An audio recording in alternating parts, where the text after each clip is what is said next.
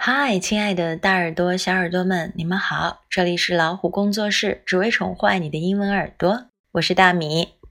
今天我们一起来分享的这句话是：Don't try to blame someone else。别把责任推卸给别人。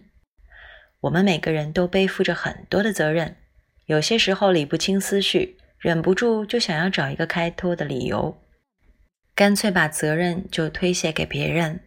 今天就分享这么一句自省或者是提醒对方的话：Don't try to blame someone else，别把责任推卸给别人。Don't，D-O-N 一撇 T，Don't 表示不要，它是 Do not 缩略形式。那么 Don't 后面是加上动词的原形，也就是不加任何变化的动词。Try。T R Y try to try to blame B L A M E blame 表示推卸责任或者说责怪。这里有一个 a 双元音 blame someone someone 这是一个单词，表示某人。some 并不表示一些的意思。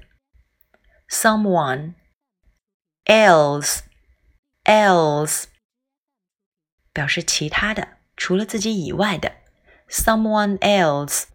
好，我们连起来再说一下，Don't try to blame someone else。下面我们来通过一个对话了解一下。It's not my fault. Then whose fault is it? Jerry made me do it.